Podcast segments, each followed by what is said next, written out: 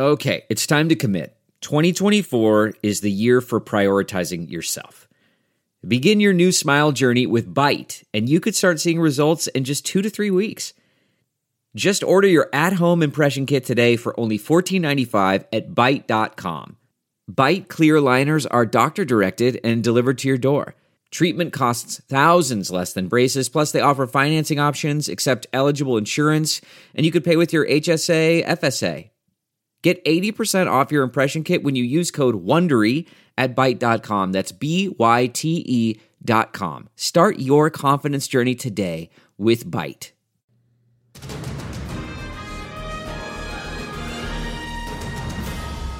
This music gets my juices flowing.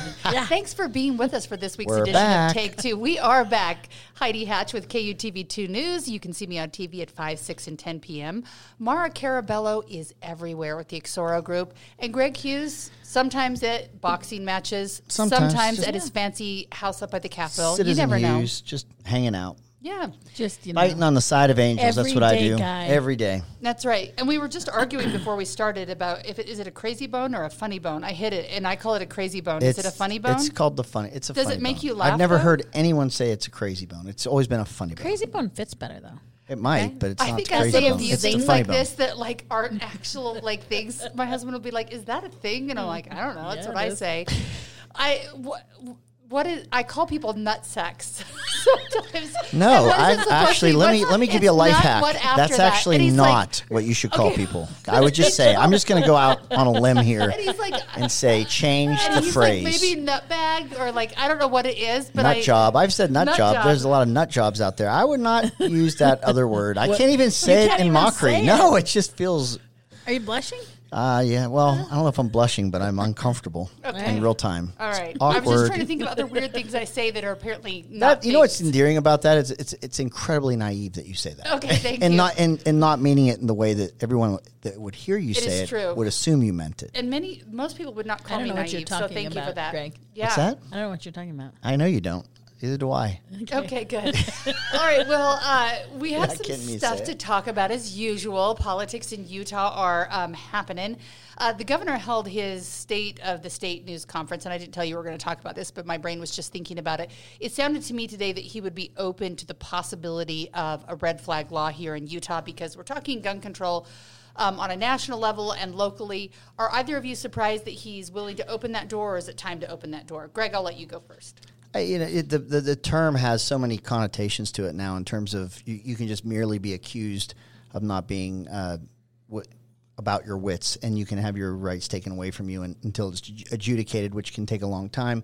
That's a deal killer. But if there is a way to substantiate that somebody has is mentally ill, and it's it's already been the it's after the fact. We know it. It's not something that you're accusing someone, and they have to go through a battery of tests or something to prove that that's the case. I don't think anyone wants people that are stone cold crazy running around with guns, but it, but it, the way the red flag law has been described, at least in the in the fine print, it's always been based on an accusation or a worry that someone is that way, and I think that's a bridge too far. So you think it's an uphill battle? Well, that the version I just said, but if you say that verifiably crazy people can't have guns, I don't know who would argue against that. I know. We've considered red flag laws over the past. I think, if I remember right, Representative Handy has. There's brought been a forth- couple legislative Yeah. sessions where it's been But, discussed. y- uh, consensus right now is that additional background checks for uh, people under 21, not extensive, but some sort of additional background check seems to be pretty bipartisan, and red flag laws that have strict parameters around how we're categorizing people's mental health seem to have some bipartisan. So, I mean, as Greg said, the devil's in the details, but both of those were laid out as subsidiary um, components to Biden's bipart, or excuse me, to the Senate's bipartisan bills. Yeah. And his red flag, the federal red flag, I liked because it punted to, it incentivized the states but didn't instruct the states. And so if, if we pick up on that instruction, um, I would suggest too, I may be wrong here, but if the governor is proffering it, my guess is he has already done a calculus that Maybe talk to some other people. support. So I, I speak about this because I kind of stepped in it. I remember when there was a we were, we were and it was uh, Representative Handy's bill, and on its concept or at least the idea that people that are going through uh, you know, mental illness or something shouldn't have a gun was intuitive to me, and So I see I was supportive, but as I got to the more specific uh, language, uh, people were pretty frustrated that I had pointed any even conceptual support for the idea because that because it always means allegations and not verified mental illness. But um, The devil is always in the but details. here's here's we've talked about we get on this topic a lot, and I'm I'm trying to be very uh, staid and calm. I know, I around surprised you with Maura this today. with where she's uh, We're on she the gets same side of the very table wound up today. on this issue. But I will say again, I, I think it's an issue we should t- be talking about. But if we're going to ignore you know homicides and and some of the other things that are happening, I think because of lawlessness, and I think because some of our urban areas around this country. Uh, there is a failure to prosecute those that are breaking the law, and we're seeing crimes with guns that are on the rise. Uh, we should be staring at that and squinting at that. I think the homicide rate is higher there than in mass shootings, and not we shouldn't compare one to the other and one's okay and one's bad. I'm not saying that. I'm just saying if we're going to spend political capital, let's let's get a little broader than just you know this this issue about you know what we call mass shootings and you know all the shootings, all the homicides, and some of those in our inner cities. You know, I think that those communities would love for white America to care about you know their homicide rate on a nightly basis as much as they do about some of these more America. Prolific or more Utah advertised right now is like a shootings. yeah, not a happy place I, to be I now. tell you, I don't think you're going to find anybody left of center who's going to disagree. We should talk more about gun violence in America. Yeah, or the crimes that cause it, and and prosecuting people for crimes. If you Yeah. commit a robbery with a crimes gun, caused by a if gun, you commit a robbery with a gun, guns. it should be an enhancement that you had a gun when you committed that crime. right? Because the gun magnifies it. So the problem Because they could kill the you with it. Yeah. Yeah, problem's But the it's gun. not the per- it's not the law abiding person with a gun that you should be worried about. It's the one with it's the criminal. But it's the gun. Luckily, luckily for you, we have an election coming up, and just, there will be some district attorneys. Uh, reminding uh, people who are listening out there, Utah County actually has a primary runoff, uh, which Greg was talking about this week, and then I was. also um, Next Tuesday too. We're coming. Wait, is it next- the Tuesday the after? twenty eighth. Yeah, it's, 20 it's sneaking us up Yeah. on us. But don't be like me and don't wait till the last second. Make sure your vote is actually counted so that we can talk about it on election day. Because otherwise, like in. four weeks later, we're like, oh, we finally know who won. Um, so that's happening, and uh, Salt Lake County uh, DA, but not until November that we'll be Yeah. making decisions there. So I'm sure there's others across Hey, the is there state. any is there any uh, is there any uh, traction in this room for vote by mail, but you have to have it in and received by election day? Why? Because we don't have impulse control. I mean, it is no, because different. it takes three weeks to count it, and then it just starts to pull away from that election day. Wouldn't you want to have Yeah. everything there so you could get reports that night on all the votes that were received and counted? But then I think it would changed- add you- confidence to the process. For all intents and purposes, just all you're doing is changing the election day. Yeah, Well, it is yeah, I mean, frustrating. If you though. want to be, if you want to arrive by mail, it should arrive by the election day. Anyway, I just I, I don't want to get into it. I just wondered if I can already see that there's pushback, but I like that I idea. know, it- I'd like a it's- it's a freaking tri- answer to an election like we used to have the night of the election. right? It'd be great. And now instead the of wait fourth three congressional weeks. district and other things kind of throw a wrench go in that, on. or anything where it's um, a close race. So it'll be interesting to see. We're going to talk more politics in a minute, but right now we're talking water, which can be political, I guess, here in the Mm. great state of Utah. We are the second driest state in the nation, um, which is pretty dry. I've lived in the second wettest in Florida, and it's nice to have green around you. I don't think that anyone who lives in those horrible. states, the humidity is horrible, but you never think, I wonder if I shouldn't take this shower this long or water this. You know, it just is not something. Some of those you places you don't about. even have to have sprinklers because it rains so much. It's true. yeah. It's true. In Florida, we had sprinklers, but they had the um, sensors on them, so if it rained, it would turn off. So they didn't turn on as much as you'd probably think. But Utah, we have that problem, and there's a lot of different ideas of how to get um, change happening. And I'm frustrated this week because I'm watching all of this rain that came down in Yellowstone. Some people are saying it's a hundred year flooding that's happening there. Some are saying, you know, this is a thousand year flood. But I'm looking all that water thinking, okay, if we could just share and it would flow our way, it would be so much better. But the Yellowstone River flows north. I think it um, ends up in the Mississippi, so it doesn't come our way. And so we're so close and yet so far away from that water. Um, we were talking about last week uh, before this podcast that Maura was out watching a game of her daughters and that you were sitting on turf. So here in Utah, there's a lot of people trying a lot of things, but sometimes I feel like we might be making it worse because it's hot as heck out there to go watch your kids or have them play on that. And uh, I know someone who recently flipped their entire front yard, got rid of everything, didn't xeriscape, but turned it rocks. It looks nice, but that has to be like a heat garden into your Yeah. house. I don't know. Yeah, it's a little half a dozen and six. When I first started, um, I as you know, I love water. I know, policy. Maura's very I'm excited so about excited water policy. conservation, but it's it's not as simple as we make it out to be. So first, we should all conserve more. I mean, Utahns have a bad reputation of having a half an acre of Kentucky bluegrass, and I think we've deserved that. But um, the choice isn't always between rocks and grass. There's so many Localscapes that can be super green. But the one thing we don't consider is some of the overwatering, depending on the system we're talking about, does recharge our aquifers. We rely on a little bit of water waste, if you will, to get it recharged. And there are some studies to show if you hardscape something too much, it increases the heat, and then you're using your air conditioning more, which is an energy resource as well. So, like with everything, it's not quite as straightforward. I know I've read that some cities, um, well, there are some cities that'll pay you to flip a strip. I know where I live, it's about a dollar twenty-five per square foot if you flip it. Um, they'll pay you, but I think they're discouraging people because some people are like, "Well, I'm just going to cement it in," Yeah. and that's not great either because then the water all just instead of soaking into the ground runs down the drain, which is also not great. So it's one of those things where I think sometimes you overcompensate and then it makes the problem worse. It's interesting. Uh, I bought, I purchased with my business partner a, an old building in Salt Lake City back in 1996, and one of the first things we did is we did this landscape in the front of this building, and it's it's pretty much downtown Salt Lake. And we took these ugly, these junk trees that had been growing over the years, tore them out, and we went to Home Depot and we put two little trees that we bought at Home Depot and brought them in the back of the truck, and they were small enough that you could buy, get the little like, concrete round, half round mm-hmm. things and put some flowers around them or something, but they were small. That was 1996. They sit in front of a building that has a split entry, so it's three and a half stories tall. Both of those trees you couldn't begin to get your arms around now. They're, They're so giant, and they're both taller than the three and a half story building.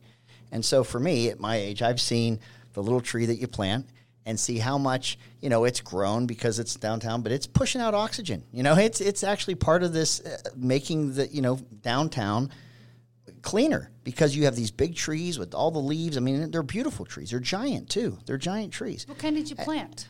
I have no idea. Okay. I don't know. They're Home from Home Leaves. Depot. They were Yeah, pretty Home good price, but they were. But I'm telling you, to see these trees that came in the back of a tr- pickup truck and to see how giant those trees are now, that's it. That's kind of the point when you when you're supposed to be putting these trees in and having some greenery and even in your downtown areas. And Yeah. I don't think it's a bad thing. I think it's actually a good thing. If you if you take all these trees out of here, I don't know how everything gets uh, better. I don't. I don't. I don't But follow what's it. nice is ARPA did create an opportunity for Utah since we're pretty good on infrastructure. ARPA, um, the last legislative session had over four hundred and sixty million dollars. There's a lot of money. So Great Salt Lake went from you know a semi issue to everybody's top list. And I know we'll talk more about it, but also okay, I pulled up Utah Water Savers is a great place to go because it, ha- it lists everybody's program, and particularly a shout out to Jordan Valley Water Conservancy District and Washington County Water Conservancy District. Jordan Valley about 10, 15 years ago, if you go on to Localscapes, they have hired a bunch of landscape architects you can do it yourself almost. They tell you the plants to plant. They give you three or four different designs. Um, they tell you what region of Utah. I mean, one thing that's a little counterintuitive, we always say we're the second most arid state, and we are. But if you live in St. George and you live in far west, those are entirely different, Different places, climates, yes. right? Sure. You feel very different Yep. about those. But for the first time, Utahns are considering just little measures. Most of the water goes to ag, but the next of municipal and industrial water, most of our waste is in our lawns. And so just changing out, and as Heidi, as you said, we're paying a lot now. We'll pay for you to um, flip your sprinkler system, put it on a timer. We'll pay for you to change your landscape. And one of the things that I know water conservationists are really focused on is it is significantly cheaper for you to put in water-wise landscaping than it is to pull it out and re-put it in.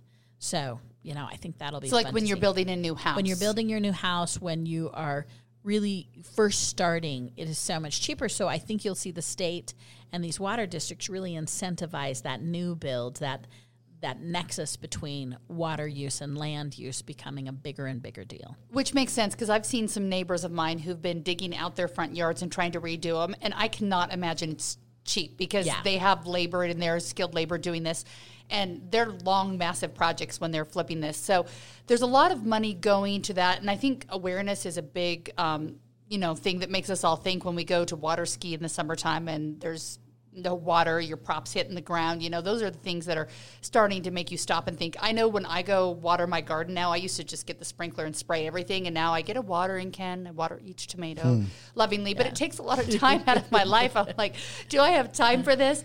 So there's definitely a concentration towards that, and I think the governor kind of pointed us in that direction when he pitched his budget and he went and stood by the Great Salt Lake. And the Great Salt Lake's been getting a ton of attention. Um, the New York Times was it the New York Times who just wrote this article. Yeah, it was the New York Times, and they had kind of um, I'll call it a salacious title in there that made you think, oh my gosh, Utah's going to blow us up. But it says the Great Salt Lake dries up, Utah faces an environmental nuclear bomb, and they're talking about the fact that you know when the water gets low, No lower, and hyperbole lower, there, right? No, no, that uh, there's kind of toxic dust that gets in the air, and there's all kinds of problems that come with it. The problem is, is can we fix it on our own, or is this one of those things where we just need God to send us some rain, like the governor who said, "Pray for rain, pray for snow." Pray for snow. I think we can. I mean, I think we have a plan. Uh, some of it's water rights. Some of it is though going to be ebbing and flowing. The one thing um, I think that Great Salt Lake has unique to it is how many constituencies care about it. Right? Yeah. How it's adjacent to the Wasatch Front. You have the Speaker of the House really leading on some of this. You have the governor leading on this. Um, and they are setting up. Was it a forty-five million? Is that right? I think that's how much they allocated so, in this yeah. legislative session Yeah. to buy water rights and secure water rights for the lake. The other interesting fact is that almost all, if you live on the Wasatch Front, almost all of your wastewater uh, returns to the Great Salt Lake. So um, that's an interesting sort of the relationship we have between your tap and the Great Salt Lake along the Wasatch Front is pretty. So strong. even our sewage water makes it there. I didn't realize that. Yeah. Hmm.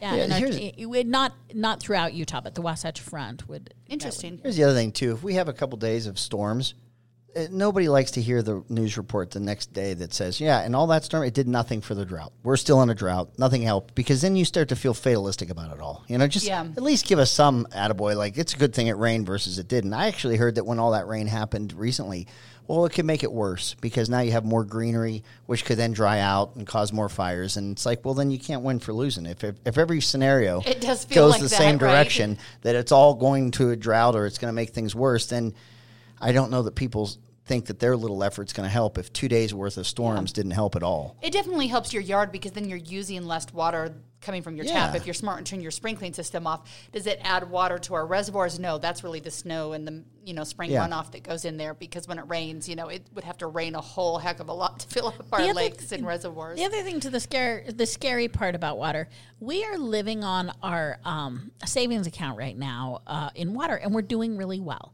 We will not have a city that won't have water, right? Yeah. We're we're not going to have anybody who doesn't have water this year. Growth is the problem. Yeah, well, and I mean, we're asked to cut down on some of the outdoor behaviors, but even I, I pulled up, so the adage, you know, we're going to double by 2060, right? Maura And brought her glasses I know for I this. did. I did because. I'm so excited. I know. But we This have is your had- wheelhouse We've here. known. I'm trying to pare back and not be too boring, but um, we we have known this for years. We're estimating the f- four largest conservancy districts, which make up 90 percent of all drinking water, estimates that we need 38 billion dollars worth of investment in repair and replacement, conservation, and new water supplies to keep up with growth. So that is 20 billion in repair and replace. That's things that are already in the ground.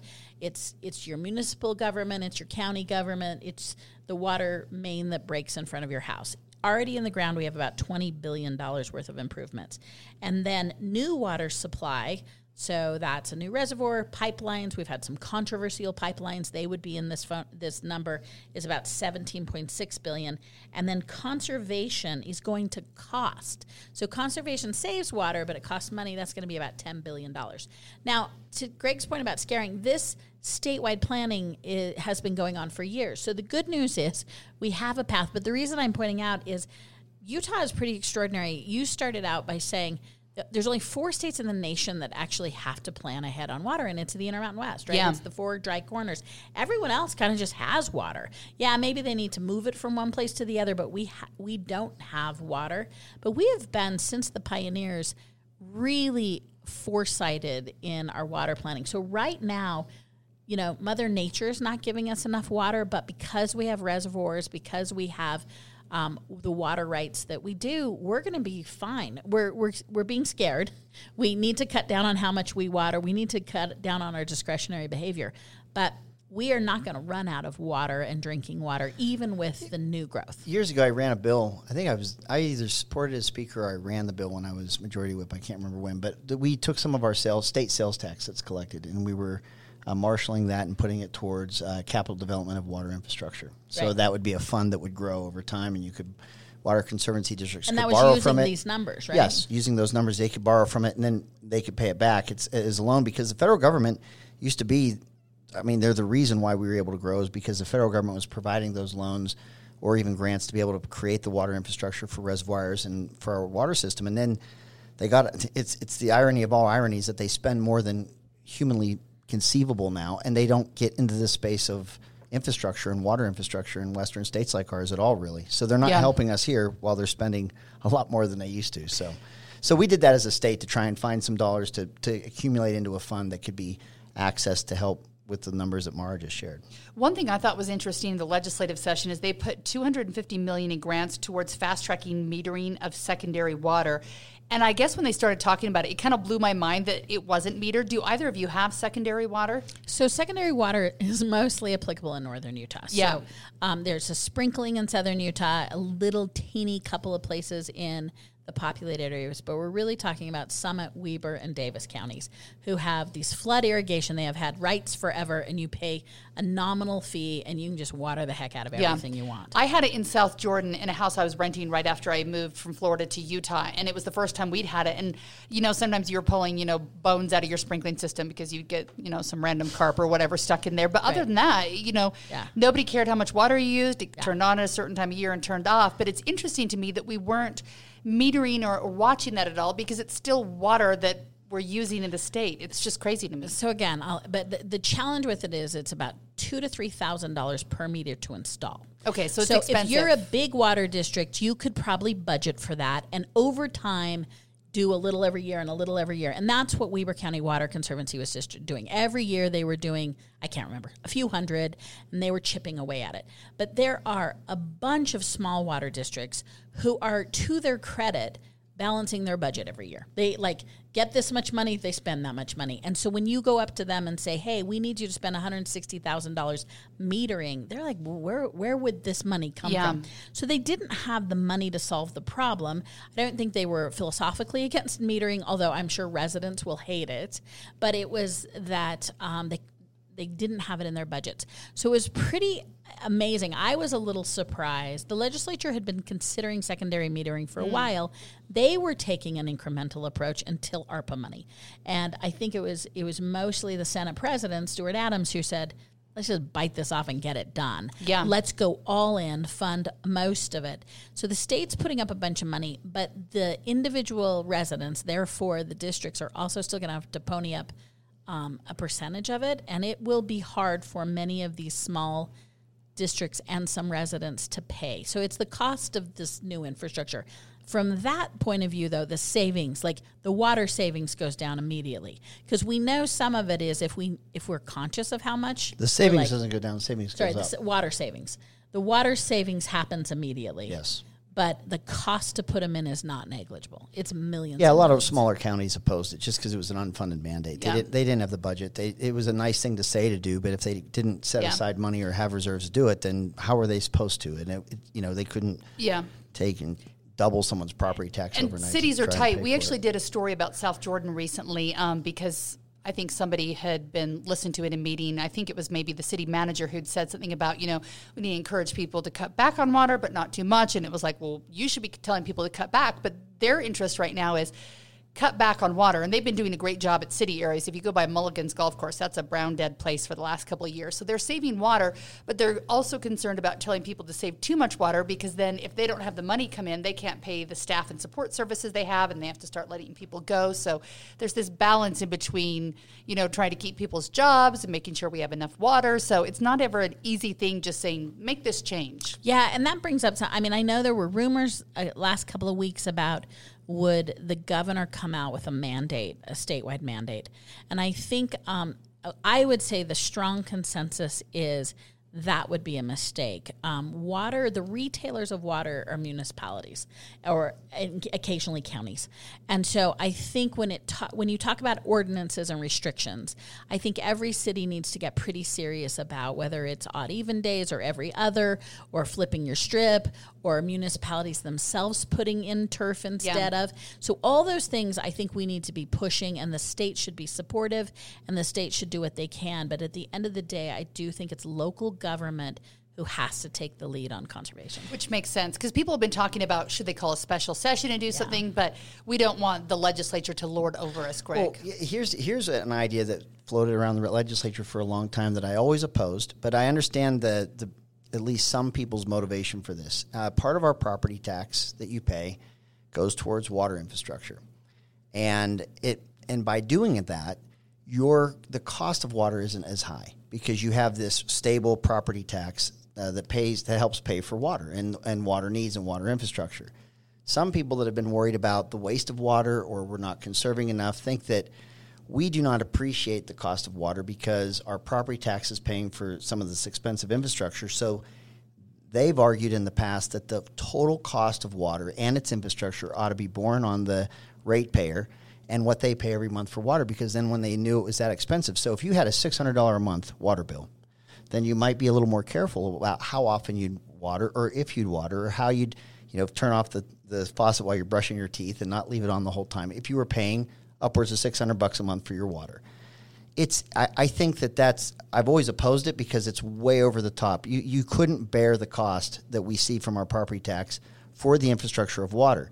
However, having people feel the cost of water and how finite it is and how tough it is to get into our reservoirs, there, there isn't anything wrong with that. You can't price people out so people can't afford water, but we should know how how costly it is and how how yeah. expensive it is to have it. So, I, I think it's a balancing act, but to the extent that we need our water bills to reflect the dear price that it is and how much it costs all of us to have water here in, in Utah we, we, there's probably somewhere you could move there. You just can't bear all the costs on the on the ratepayer by their monthly water bill, or you would just price some people out of the ability to have. And water. right now with inflation, we don't need that. I went to uh-huh. Target today, and it was like a dollar fifty nine for a tiny little nectarine, like per one. And I'm like, how did we get to this? Yeah, because the farmer had to pay for his water. The other thing with with the three prongs of water pricing, which are fees, rates, and property tax. Yeah. Those who are going after the property tax are fundamentally not understanding the, the stool that they're standing, the leg of that yes. stool.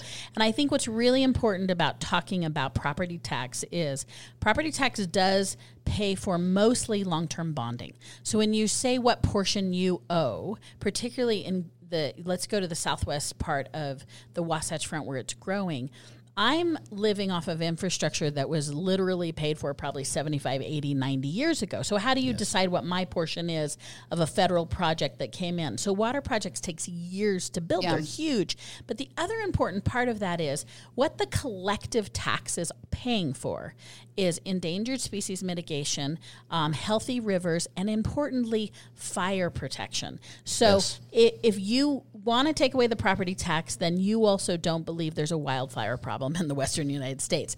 I mean, our water taxation policy goes beyond just you having tap water, it also goes into all the other things that this. N- this is both a commodity and a natural resource and we have to have strong healthy ecosystems. We have to well we want endangered species. And i say that from a utah point of view not a federal endangered species act. And this goes to recreation. We need our brine shrimp. We do. And we also this goes to all the recreational facilities and importantly it goes to fire suppression. So i yeah. think i think property tax is just not understood. I, I think it makes sense if you, if you don't understand you're like we'll just raise the bill and you won't use as much, but the research doesn't bear that. No, out. it doesn't. No. All right. Are there any other fun facts we should know about water before we talk about something else?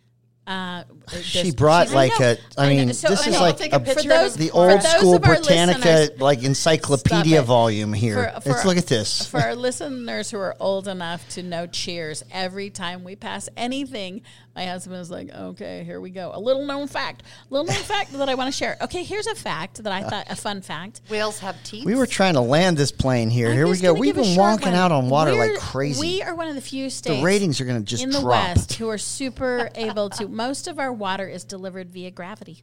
If you're at the point of the mountain, It is true. there's a huge holding uh, facility at the point of the mountain. Yep. It floats right on down to the capital, and we use gravity really well to deliver our water Hydraulics. system. It is yeah, true. Arizona doesn't get that chance. so they're, No. they they have to pump everything, and it's was costly. To do I know, It's and it's and crazy because most of the country, if you live in other parts of the country, you're used to seeing your water and thinking about it because there's water towers, Yeah. and then you've got your name for each little That's ca- right. city or town you go to on the water tower. But in Utah, we don't have that because the mountains create that pressure and Yeah. throw it on down to us. So yeah, we don't have the water towers to remind us True. that that's all the water we have inside. We have that small letters on mountains to remind us where we are, right? It is true, so you don't get lost and you know where you're at. Uh, I want to talk elections because everyone has their ballots at home right now. Hopefully, hopefully you are um, researching your candidates, voting, and getting ready. But um, there's a couple interesting things this week. Sabato's crystal ball, if you ever look at the crystal ball, moved Utah's U.S. Senate race from, quote, safe Republican to likely Republican. And that came after the recent Des News Hinckley poll we talked about that put Senator Lee at 41% and McMullin at 37%. It looked at both the other candidates as well, but really kind of focused on those two, saying that this was no longer a safe seat. Greg, do you. Do you back the ball here and say No. yes? Not at all. I mean, it, it might make good, good fodder, make, might get some headlines somewhere, let people pay attention to it. It's nice political theater. I I would say generally, uh, this is, is is a very very safe Republican state and seat for the U.S. Senate, especially for an incumbent senator. But I think these midterms, in terms of Republicans being elected, is going to be historic. And I don't think that Utah is going to be immune from this historic midterm that we're going to see. We have seen midterms where when one party wins the presidency, the midterms, the other party does quite well. Uh, that's been historic. What if abortion ruling comes down in the next week while people have their Yeah, I- ballots I- in their hand and they're mad? And I don't think so. I don't think it has. I, I, I look. There was a special election uh, in Texas of a of a border uh, congressional district. It's the second most Hispanic congressional district in America. Um, I think Obama won it by over sixty percent when he was running. Uh, Hillary won it. Biden just won it again in 20, uh, 2020. It just flipped to a Republican seat. And 1st Mexican-born congresswoman, or is it congressperson? I don't even know, but I think it's a Congresswoman. Member. member. Yeah, of she's, I'm, I'm just going to tell you that, that when you see that happen, you can't ignore it. And I'd like to know what the crystal ball called that district before that election happened, because I'm going to tell you if that district's going Republican, okay, that congressional district, second most Hispanic congressional district in America, is now swung Republican. Um, I don't think Utah is going Democrat. Do you feel or like you're independent. biased at all? I uh, look. I, I could be, but I'm pointing to what midterms, what midterm elections, the way they've swung traditionally, and then you add on top of that your 11 percent uh, inflation, your five dollar plus a dollar a gallon gas, your all the things that hit a family in their pocketbook that they're feeling right now, and I think it, makes Jimmy Carter's time look like it was. Uh, a- a great time compared to what we're in now. So I, I don't I don't see any threat to the, a Republican statewide in Utah. And Mike Lee, uh, Mike Lee shouldn't take anything for granted. He should run like he's losing, but and run a hard race and earn people's support. But this is uh, this is not the year, and uh, it's it's not a time where Utah somehow flips its tendencies of voting Republican. There's I no, don't know. there are no indicators that this isn't going to be just a great year for Republicans, as, as Greg said. But to talk about this Senate race is more interesting because Evan McMullin is a Republican who is running as an unaffiliated. Is he? So It's true. So when we talk so about flipping the I mean, seat, it's yeah, really it's not, flipping going liberal. seat. No, no, no one thinks this is going to be a liberal bastion. But what makes this interesting is it's more nuanced than that. I think you're deciding between Trump or not. You're trying to decide between. Um, who belong? Who owns the Republican Party? And I, I do think that um, it, you know, I I think it's intriguing that this polling is coming out. Things change as soon as the primary settles, and Lee really leans in in a way he probably hasn't, and and I think we haven't seen it shape up. But I I don't think this is a matter of choosing between a Republican and a Democrat, as we know. It's a matter of choosing between which kind of Republican and which kind of Republican Party you want, and I think that's interesting. It's like a Republican and a Kirkland brand Republican. That's exactly yeah, which like a no name brand. which fleece do you, want? You almost you could uh, that could have almost been the narrative until the Democrats didn't want to field a Democrat candidate for the Senate and endorsed him, and then that puts him in the Democrat camp, whether he wants to be in there or not. That's who the Democrats, Yeah, I mean, as I a party, that's who put their weight behind. I think that's behind. well said on the spiel, but there is But no one that thinks before? that Evan McMullin is a Democrat. He's except for the. Democrats who nominated him to be their nominee. No, they they don't think he was a Democrat, and and to your point, they abandoned the Democrat in the race. Although I think But- he may have teased them Isn't like that a little tell, Maura, that they're- where he he's he a- acted Democrats maybe a little more liberal him? than he is. No, he just- like he does. He gives non-answers to like appeal that you know. Remember, maybe he's I'm open to comparing this. himself to Mike Lee. So he said, "I ain't that," but he and he just said, sadly for the Democrats, what they found appealing is he just said, "I'll invite you to the table." But like you know, and he is being really coy. If you if you go to his website, it's very generically American. Um, but again, he has on the record. I mean, the guy's pretty. It, it's whether you want sort of what would be considered a mainstream. Republican or the staking I- of I the far right get- that Mike Lee is. I think he could get away with this Trojan horse, say nothing to offend no one, and you know this kind of tactic that's been used successfully before in campaigns and elections. I don't think this is the year. I don't think there's apathy going on in this year. I don't think people are not paying attention. I think they are looking at candidates. They're looking at the details, and I don't think there's any apathy. I think people are engaged because I think people are feeling the pain of what's going on right now. And I don't think it's this is what's sad, and I hate to even say it because I'm, I'm an optimist at heart. I don't think we're at the bottom here. I don't think we're seeing the worst of it. I think times are going to get tougher. And so as that happens, I don't think people are going to just take fluffy answers and saying nothing. I think they're going to want to they they're going to want some straight answers and some plans on how this is going to change. And I don't think you're going to hear that from McMuffin. And I think- you're going to hear it from Okay, Mike you Lee. need to call him his real like, That name. is What- like That's we're very not. Trump. You've got yeah. That's a very grade school.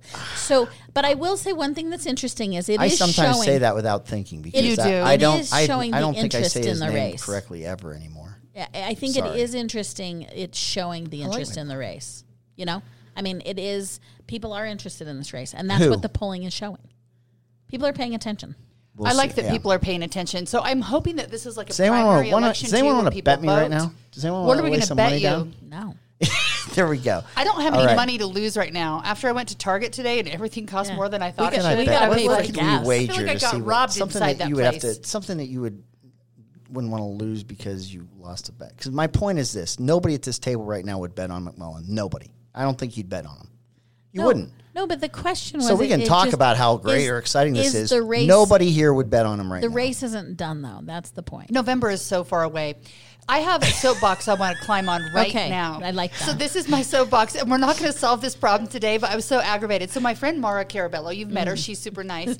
she um, Sometimes. Yeah, so- I don't know if that's a, a constant. Actually, She gave me a great idea. I used to give um, my clothes when I would clean out my closet to, I think it was called Dress for Success. I Yeah. don't know if they're around anymore, but um, she gave me the idea of going to the Junior League um, here in Salt Lake City, Right. which I have dropped off dresses so many times. My husband said, We can't move in our closet. You need to clean this out. So I cleaned it out, had all these clothes. Uh, they're sitting in my back seat. So I left work the other night, and they're just down from the studio. It's on Right. Third South, not very far. I thought, okay, quick and easy, going to drop these off. You can go there any time of day because they have drop boxes that are sort of like a mailbox, like the blue mm-hmm. mailboxes, except for they're massive and you can drop clothes in them. So I go there and there's a padlock on them, and I'm like, this is weird. And I'm like, why are they locked up? I'm like, maybe Yeah. they just have too many donations, you know, and maybe the pandemic made it, you know, so that there's so many. And when I was pulling up, there was a guy that kind of walked off, and I was like, that's weird. I should keep my eye on him. So I looked to the left of the box, says drug paraphernalia everywhere, and I'm like, oh great, now I'm standing next to his drugs, and like he probably doesn't want me here. So I'm like, I'm just gonna go back to my car, and I'll look online later and figure out what's going on. So he comes back, and you know is a little bit sketchy. And I'm just thinking, okay, this is weird. So I go back, look up online, and um, they had a notice online saying that because of crime, because of stealing, because of drugs, whatever the problems are they're dealing with, you can drop things off to donate, but like from nine in the morning till one when their staff's there. there. They said they're doing it for everyone's safety. And I'm like, how sad is that? That this is not a sketchy area, but it's something that is a charity that helps women get back on their feet again, uh, gives women clothes for free so they can get back into the workforce. And you can't go help them right now because the homeless problem and the drug problem is that big of a problem in this. What do they do? Steal the clothes or uh, rob the people that are donating? I don't know. That's what I've, I want to call them. So I was going to drop by tomorrow. I think when- they'd steal the clothes, right? I think they're stealing the clothes. I don't know how you steal the clothes though because, because it it's one goes of in this once it goes giant down bin. the I know that's what I was trying to think like of.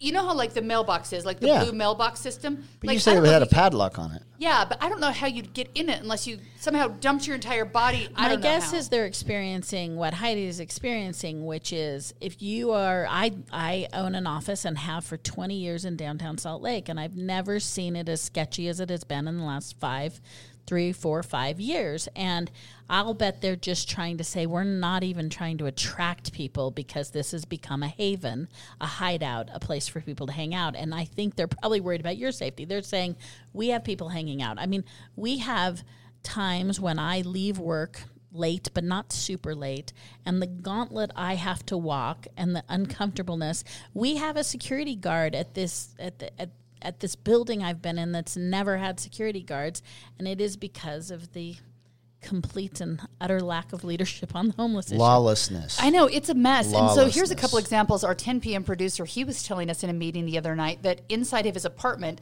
you have to walk down halls to get to each apartment. There's drug paraphernalia. Yeah. There's homeless people who actually sleep in there, but nobody does anything about it. You call the city and they're like, talk to your apartment, and then they fine them $25, but nobody cares. Right. If I want to walk down Main Street to get to City Creek, if I walk on what would be the east side of the street, probably don't have to step over a lot of bodies. If I go on the left side of the street, they look like bodies because they look like they're dead, but they're obviously Yeah. Yeah. passed That's- out from drugs that's and my side of the alcohol. street. They're all God's children. I feel bad. I want them to get help, but they're like literally in the middle of si- the sidewalk, and you have to walk over them. And you're like, how did we get to this point? to compound this problem is it is not because we've categorically increased the amount.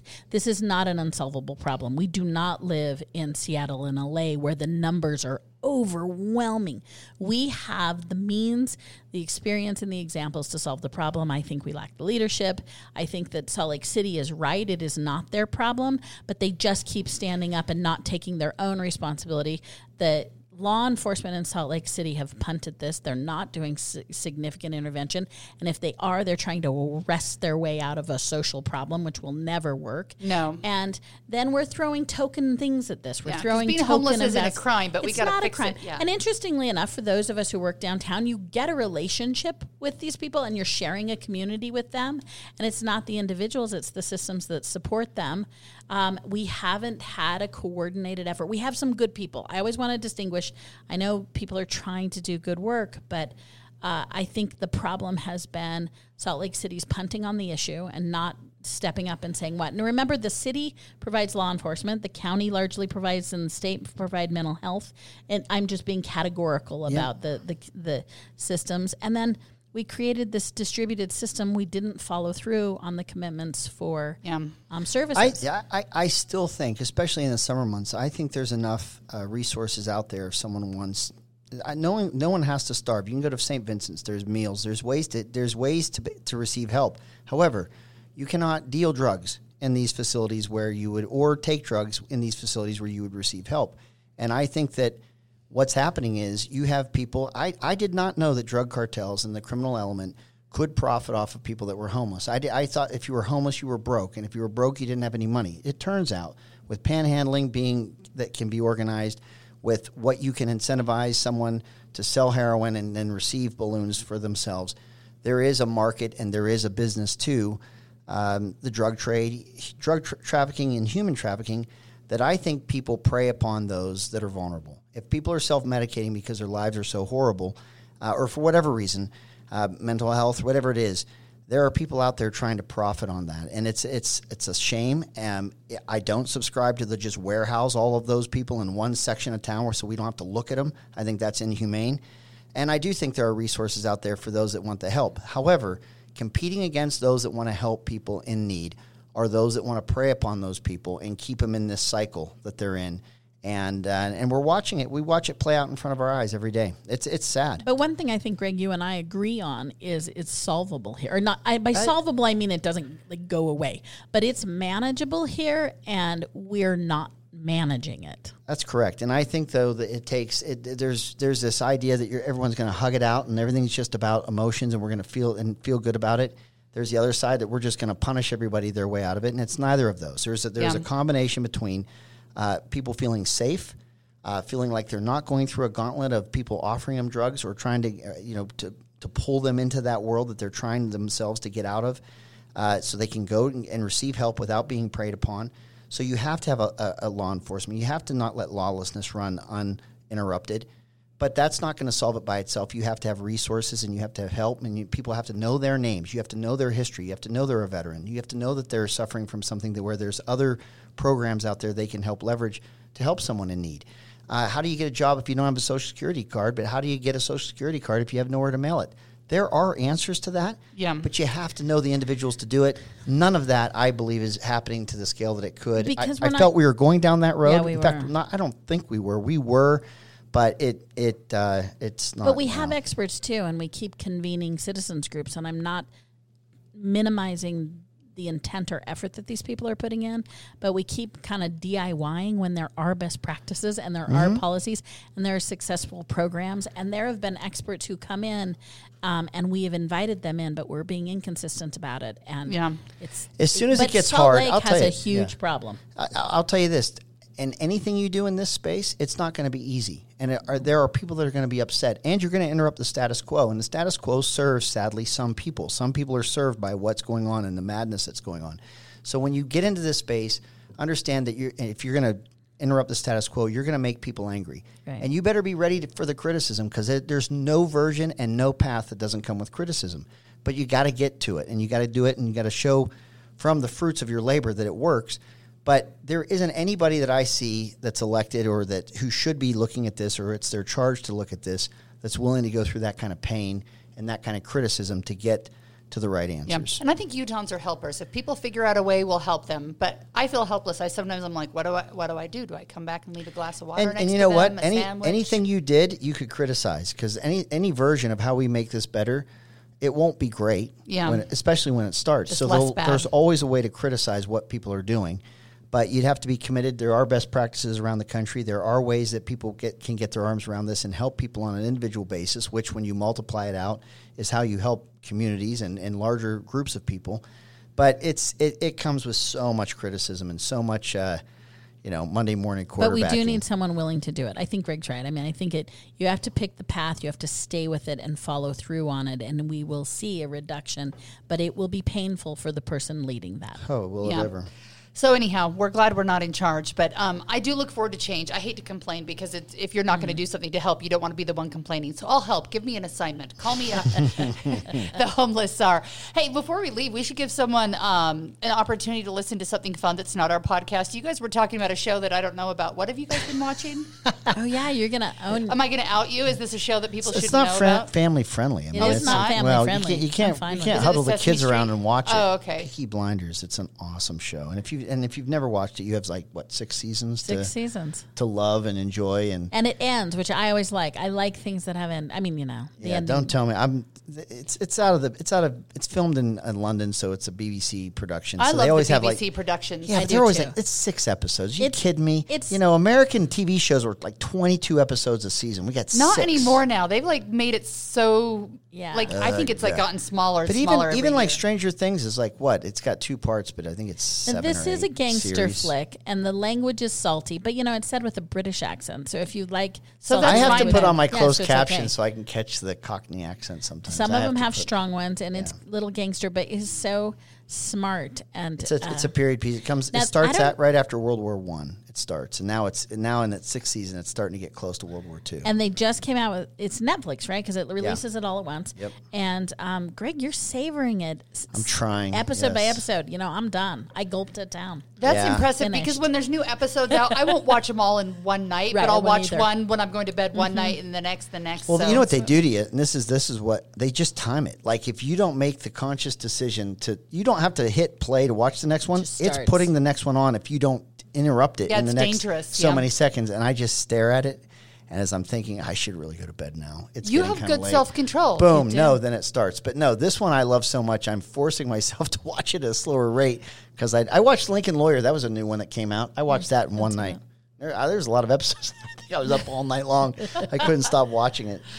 That was a good one though. So there you go. If you need something fun to listen to, Pinky Blinder, watch, not Yeah. listen. a watch. Yes. Pinky Blinders. It's the name of their gang. All right. I want to watch. actually I'm it's into historical period too. There pieces was like there that. was a gang uh, called the Peaky Blinders. All right. and the relationship with Winston Churchill I think is based on real relationships. Is it really? That's that that part I didn't. There's Little your tease. historical fiction. That's right. All You're, right. you're learning. Yes, like that. That's like what I like. Some history. Well, thanks so much for being with us. We will be back next week. Have a great week. Tell your friends about us. And if you have homeless issues you think Heidi Hatch can help with, just hit me up. I'll be there. Ready.